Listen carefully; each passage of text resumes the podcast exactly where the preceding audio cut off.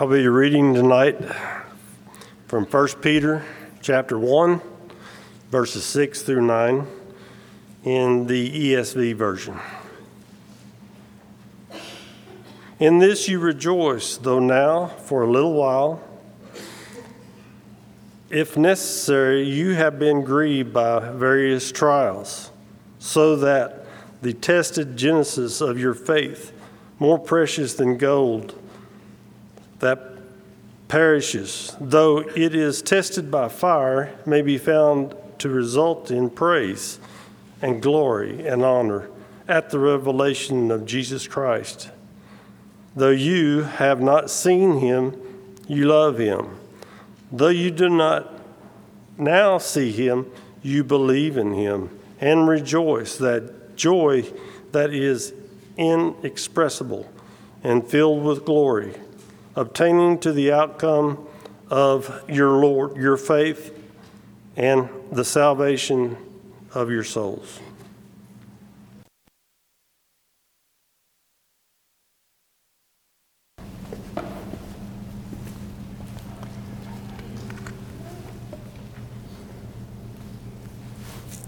But in your hearts, honor Christ the Lord is holy, always being prepared to make a defense to anyone who asks you for the reason, for the hope that is in you, yet do it with gentleness and respect. These are the inspired words that were shared by the Holy Spirit through the Apostle Peter, found in what we call 1 Peter chapter 3, verse 15. I'd like for you to turn with me there now in your copy of the scripture. If you're using the Pew Bible, that's on page 1016. Tonight, I want to go through a lesson that's going to focus exclusively on this one verse. And there's a couple of reasons why I chose to do this. The first reason is because inside this one single verse is everything that a Christian needs in order to understand how they need to live their life as a servant for Christ. In this one verse. So, we're going to look at that formula, that pattern that's set forth in just these few words found in 1 Peter 3:15. But I do have a second reason for doing it, which is this. In about 1 month's time, in the month of July, we're going as a congregation, we're going to embark upon something that we have not done before. We are going to engage in a congregational effort to strengthen our evangelism efforts here in Katy. And I'm not going to go into the details of that now because John and Jordan have worked long and hard uh, to prepare what the structure of that program is going to look like. And I'm excited about what the second half of this year is going to hold. But what I thought we might do is look at this lesson tonight as almost a way to prepare for what we're going to have an opportunity to do in the second half of this year. Meaning, if we take to heart the things that we find in this one verse, then we can prepare our hearts and prepare our minds for something that could prove to be very powerful and very special for the body of Christ here in Katy as we go into the second part of the year. So, if you have it, please turn there in your copy of the scriptures. And I want you to consider that we need to set the stage in any verse that starts off with the word but. Okay? Because that means there's a connection point between what we're reading and something that's happened previous. And so in order to set the stage, we have to ask ourselves what is it that he's referencing in this one word, but? And the thing that I would call your attention to is what you find in verse 14 just prior. You'll notice in verse 14 that it says, But even if you should suffer for righteousness' sake, you are blessed, and do not be afraid of their threats, nor be troubled. And of course, if you pay close attention, to what's encapsulated there in verse 14, that's actually a reference back to Isaiah 8, verse 12.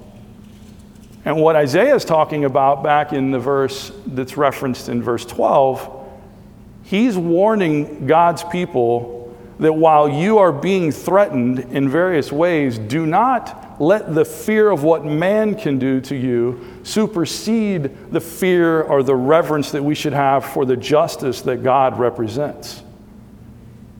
And it's an interesting thing to understand that when you're considering this one word here, but, that Peter's referencing, because the stage that has been set here for our brothers and sisters back in the first century at the time in which this letter was written is something that we should all pay very close attention to. It is generally accepted that that letter was written between 60 and 70 AD. And if you don't know much about that period of time in history, Christians were under an enormous amount of persecution. To live as a Christian meant that you were subject to potential capital punishment, meaning if it was known that you were a practicing Christian, then your life would be laid on the line for that admission. And history shows us that in a variety of forms, that this is a very real thing that Christians had to deal with. And also, it was a very dangerous lifestyle because you never could feel completely comfortable with your current disposition because if you were to be a Christian, you were to be a follower of Christ. If you were to be a follower of Christ and you lived by faith and people around you knew this, and it wasn't something that was hidden, but in doing so, it could cost you your physical life. And we know this is true because all you have to do is look at chapters like Acts chapter 7 or the fact that Paul was running nearly every town that he ever went to to try and evangelize and teach people about Jesus. And on and on it goes. We don't have to dig deep to know that this is very true. Now, to make the point abundantly clear, though, it just so happens that during the time in which Peter was writing this letter, this was during the reign of the Emperor Nero. Now, I'm not going to go into a deep history lesson here, but what I can tell you is that Nero reigned as the emperor of Rome for 13 short years. He entered into that position at the age of 16 and was notorious for how evil and debaucherous this individual was. Murder was something he did for fun. In fact, if you've ever researched where the term Roman candle comes from, you know, that's not a firework, even though that's what you and I typically think of it as. Where that term was coined was back during the reign of Nero when, for amusement, for enjoyment, for fun, he would take Christians and during a dinner party or to light a certain street, he would bind them up and light them on fire as a sign to everyone that was a Christian to know this is what fate awaits you if it becomes known that you are a practicing Christian. One artist depicted this image to, to give a, a visualization to what this looked like, and I'll call your attention to the fact that the onlookers here were just enjoying the fact that there were some Christians being prepared to be burned to death as they had their night of entertainment and their night of fun. And this was called a Roman candle. So, when you have data like this to compare to the scriptures that we read, when he talks about their faith being tested by fire, if you deal with these trials before a time, it takes on an entirely different meaning than something that you and I can fully appreciate when something like this is the farthest thing from our minds when we think about what we might suffer in a physical sense for our faith. And it's, it's a powerful thing to wrap your mind around because at the same time, these same Christians are talked about in Scripture. In Acts 17, verse 6, it says, These men who have turned the world upside down have come here also. You know, one might think if you knew that you were going to die, if the government of that day found out that you were a Christian, that you might keep that kind of quiet that you might do that in secret, that you might hide in the shadows as you go about trying to teach people about Christ. And I'm sure some did. They're human. But they had a reputation that we can read about in Scripture that says that they were turning the world upside down. Not the people burning others for the sake of Christianity, but for the fact that they were teaching people about Jesus and people were being converted as a result of that. They were considered to be turning the world upside down. And you know, it makes me stop and think, just as a side, that here in the United States of America, we live in a country that allows us to practice our faith openly with freedom, freedom of religion. And yet we've been sold a lie that all too many people believe, which is there's two things you don't talk about, and that's politics and religion. And what happens when you start to believe that lie is that you end up with a government that functions like ours does and a declining number of people that are in the Lord's church and, and beyond, just spiritual in general, They become very apathetic to it because we don't talk about politics and religion. But I, am almost curious if you go back to Acts 17, verse 6, and you ask those people, do you talk about politics and religion? I'm pretty sure I know what the answer to that would be.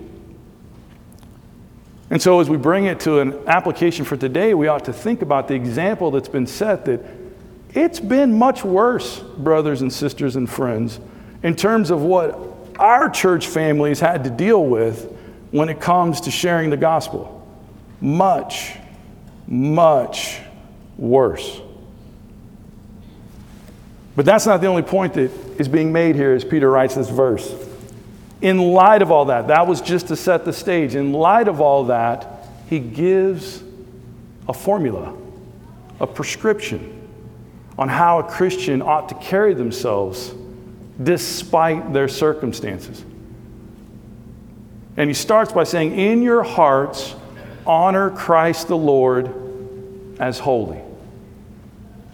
And this is something that is an internal thing that goes on inside the heart and mind of a Christian. In your heart, honor Christ the Lord as holy. And when you look at that, it makes sense because a Christian has died to themselves. Is that not what happens when a person gives their life to Christ in the waters of baptism? Are we not told that you die to yourself only to live in Christ?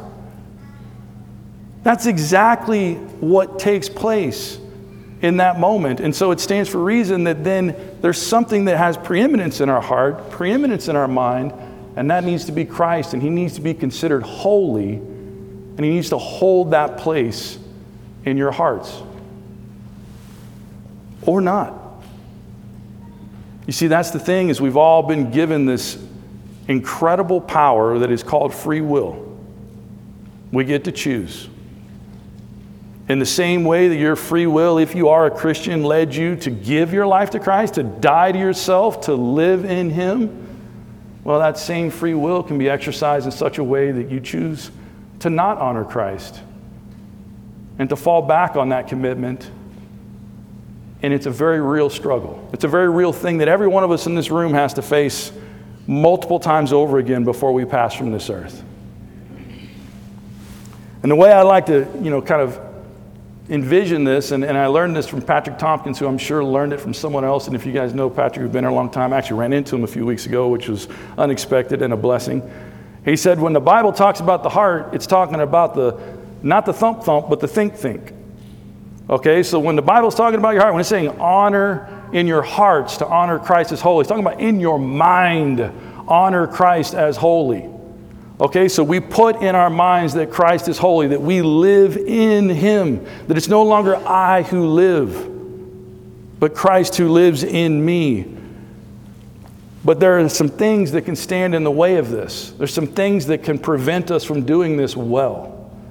Things like worrying about the current conditions. Now, I, I, drew the comparison to what they were dealing with at the time that these very words were written, because you and I, we can get real good at complaining about the current set of conditions. You might not believe me, but whoever wins the presidency of the United States of America in this next election is not the biggest thing on the planet Earth. It's not the thing we have to be the most worried about. Okay? And I say that as a patriot, as someone that loves this country very much. But that is not the most important thing that's going to happen over the next couple years. Okay, so worrying about your current set of conditions is an easy thing that gets in the way from allowing us to put Christ at the top of our mind and to honor him as holy. Or selfish ambitions, just things that we get wrapped around the axle on, that we become obsessed with, that we feel like we have to do, that we must go and accomplish at all cost, or maybe not all, but most cost and that's a very dangerous place for us to find ourselves when we allow these things that are in front of us, the, the things that we can get kind of intrigued with or even obsessed with, to kind of take over what we think about and what we do. Or thinking that you're in control, that it's actually you that controls what's going to happen in your life and how and when and where things take place. That's a lie. You're not in control. Neither am I. And so these are the things that if we allow them to, they can begin to creep into our heart, creep into our mind, and they begin to, to battle with what we know should be the case, which is Christ is at the top of our mind and that we're honoring him as holy. These are the things that can compromise that if we're not careful. So Peter tells them, in your hearts, honor Christ as holy. Step one. The next one is to always be prepared. Always be prepared. And so it begs the question when it comes to spiritual matters, because remember, Peter's point here, or dare I say, the, the inspired words given to Peter, are that there's something more at hand. There's more to what you should be living for. And so you need to be prepared. And so the question is how often are you spending time preparing yourself spiritually? Like truly preparing yourself for the battle you face every day in your own life. How often do you spend time preparing for that? It's an intentional thought that requires preparation. So if your first thought is, you know, I don't actually focus on that, I don't really set aside time to prepare for that, then that's a great thing for you to take note of and say, I need to change that.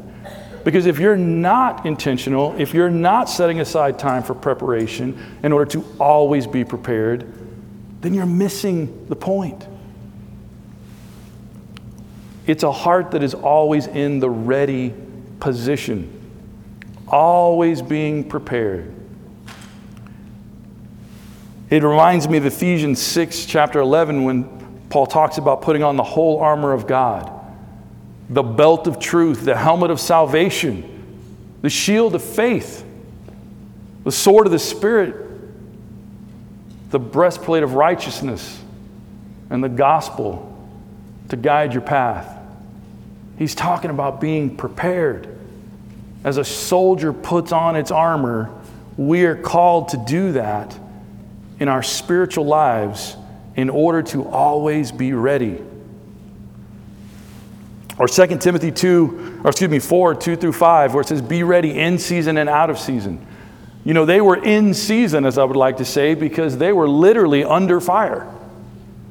Okay, well, you might make an argument that we might be considered out of season in the sense that we don't face imminent death for the fact that we've assembled here tonight to worship God and to lift up Christ as the Almighty. That might be one way to look at it, but it doesn't change the responsibility that we have. Be ready in season and out. Are you prepared? And do you maintain a position of preparedness? Then the next question, obviously, is prepared for what? To make a defense. The word here, defense, brings to mind apologetics, which is the defense of one's faith. To be able to explain to be able to tell anyone who asks why you believe what you believe. And I think as a Christian, that's the most basic thing that we should be able to do. And you might say, well, why is this such a big requirement? Well, if we're living as those that have been called out, isn't that what it means, church, to be called out? Then people are going to see that and they're going to ask, why? Why does that person live that way? And then that creates the question mark that then prompts them to ask, and we need to be ready to explain why. It's our least, or it is the least that we could be expected to do, to just explain the why. I'll share a story with you because it's an unusual way to make this point, but it's powerful nonetheless. Some of you might know that when I was in high school, Coach McKinney, or you know him as Blake McKinney, was one of my coaches. And I didn't know he was a member of the Lord's church, and he didn't know that I had grown up any particular way. All I knew is he was my coach, and I was a football player on the team. And of course, I was a defensive lineman, and I hated offensive line. He was an offensive line coach, but I had to have an offensive position. And so half of my practice time was listening to him blow a whistle in my ear while I pushed a sled. That was basically what I did with Coach McKinney. But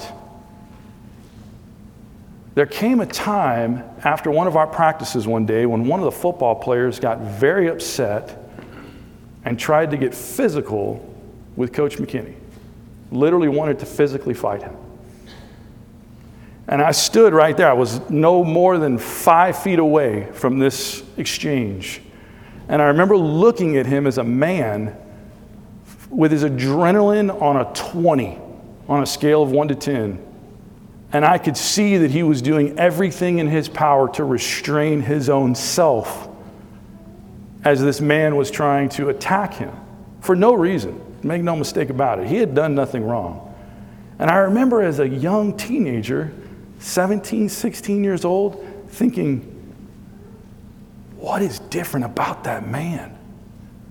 Why would he not handle that situation, in my mind, the way it should have been handled? In my mind, he had every right. And so the why was there, but he never had a chance to make the defense directly to me because I never asked the question, but the why was there until many years later, as a newlywed, in 2003, when I walked through that doorway right there, and within five minutes of visiting for the first time, saw his face.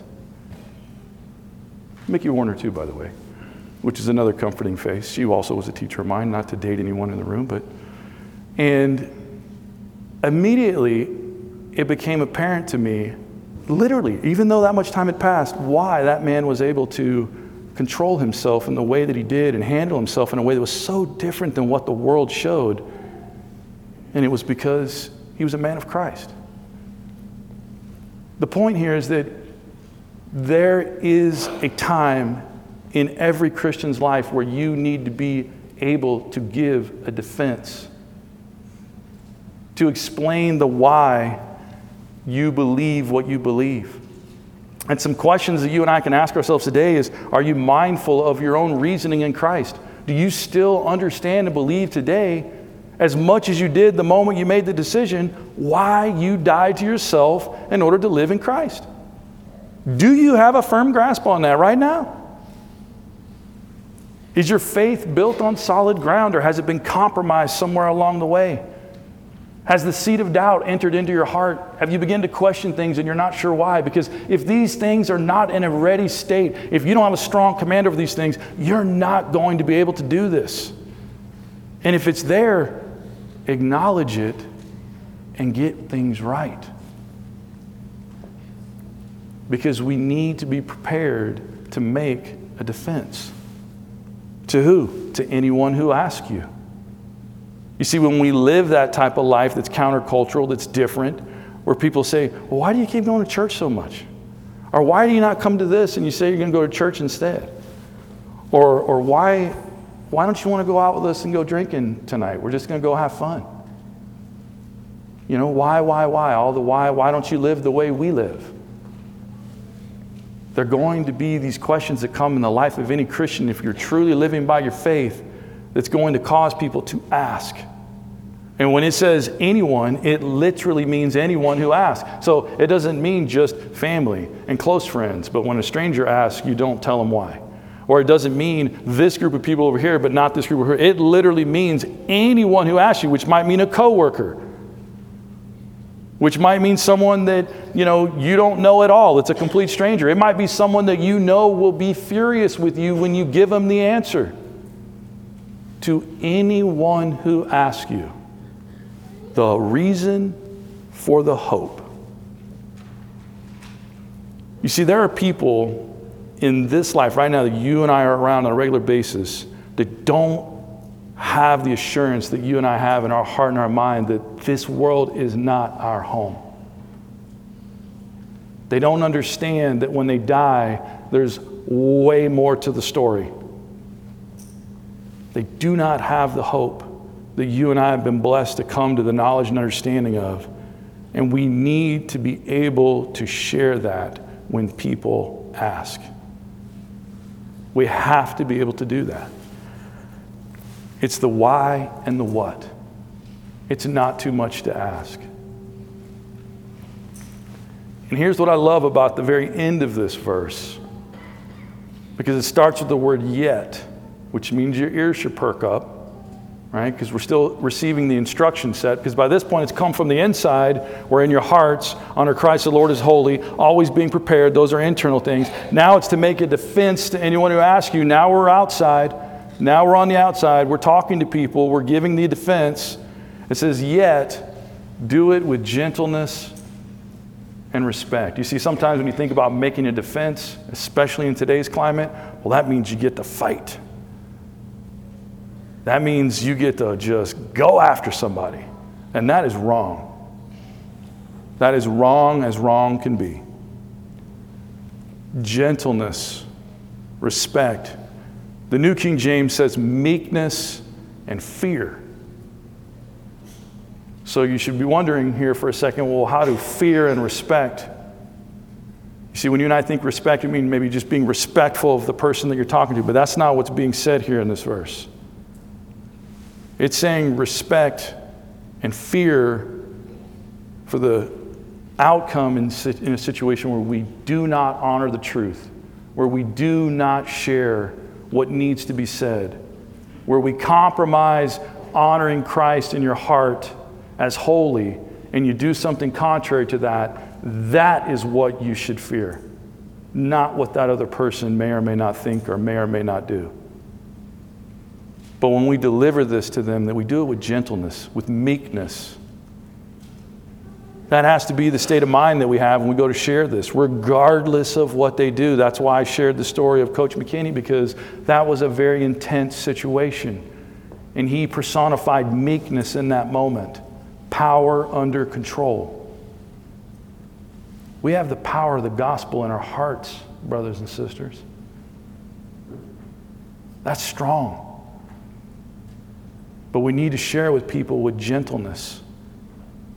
And we need to have love in our hearts as we do it. And we need to do it. The book of Acts, if you read through it, it doesn't take long to see a pattern in how Paul handled this in his own life as he was evangelizing the known world on his missionary journeys. Words that we find are reasoned and persuaded and explained. Does that sound like somebody was going in there and making a bunch of enemies? Sure, some of them didn't like what he had to say, but in terms of how he delivered it, does that sound like someone that was cognizant and aware and very respectful of the person that he was dealing with as he persuaded? Is he explained? That's the kind of attitude we need to have. That's the kind of heart that we need to have as we go to share the why and the what we believe when people ask, Why are you different? And if you're not different, you need to be worried. Because you can't live a Christian life in this life and not be different. The power is in the truth itself, not you or I. The power is in the Word of God. And we need to understand that. You don't need to be powerful in terms of how you deliver the truth. Let the Word of God do what it's designed to do. And the fear and the respect aspect of this is really to speak to the sanctity of the truth itself. We are not to alter, distort, compromise, adjust, or change this truth. And it should make you worried if you feel compelled to do so. That's what's implied here with this word fear or this word respect. So I leave you with these few things to think about. Where are you? Because, as I mentioned, we've got this congregational effort that we're going to go into beginning next month. And the reason why I wanted to have this lesson with you tonight is because I'd like for you to consider this verse and to consider in your own heart and mind where you are and, and maybe use this next 30 days to prepare your heart and mind so that we can come together as a family of Christ and do something special to reach this community with the gospel. You know, we can't sit back and say the world needs Jesus, but as followers of Christ, not go through an extraordinary effort to do it. Because if it's not you and I that's going to do it, well, then who's going to do it? Who's going to do it? So, are you honoring Christ in your own heart? In order to be prepared to share your faith, you might have to start with yourself. You might have to really get some things in order. And don't be afraid of that. I lived through this myself. I had some things out of order. I can't share my faith if I'm all messed up on the inside. It's useless to even try. So start there. Are you honoring Christ in your heart? If you're not, let's get to that point. Let's clean that up. Rekindle that fire that once brought you to this point and bring it back. Are you prepared to make a defense? Have you walked through in your own heart and mind how you would go about telling someone the why and the what of what you believe? If you haven't, spend some time thinking that through. How would you tell the person next to you if they said, Hey, what do you believe? What if they just came and said, What do you believe about spiritual things? What would you say? What would your answer be? If you don't have a good grasp of that in your own heart and mind, start there. Spend time this month thinking about how you'd answer that question what is the what and what is the why? Go on that journey. Do you live with the hope that you have in Christ every day? Because if you live with the hope that we have in Christ and all this noise that's going on around us is nothing but noise, and people will notice that. People will want to know why you are not as rattled as every other person next to you because of all these things that are just doom and gloom. Go read a history book and know that we are nowhere close to the bottom of what mankind is capable of. Maybe just go back to Genesis chapter 5 as you go into 6. We're nowhere close. Not even in the history of this country are we close to how bad it can be. Be different. And if you're not different, then, then do this. Live by the hope that you have in Christ. Let it reign supreme in your mind. Let it drive your decision making. Let it dictate how you're going to be. And have you learned how to be gentle when talking about spiritual things? And I want you to listen to me when I say this. Have you learned how to be gentle when you talk about spiritual things with other people? We are surrounded by a horrible example of how two people share differing thoughts. Do not believe that lie. Gentleness. And if this is something you struggle with, then spend the next 30 days working through this in your own heart and mind on how to become more gentle. We have Christ as our example, and we represent him whether you like it or not. And so we have to heed, yield to these words to do it with gentleness in our heart. And that's what I'd like to challenge you to do over the next 30 days. July will be here before we know it, if you can believe that. And we have a chance to do something very special. And I want us to rise to the occasion. I really do. The world needs it bad.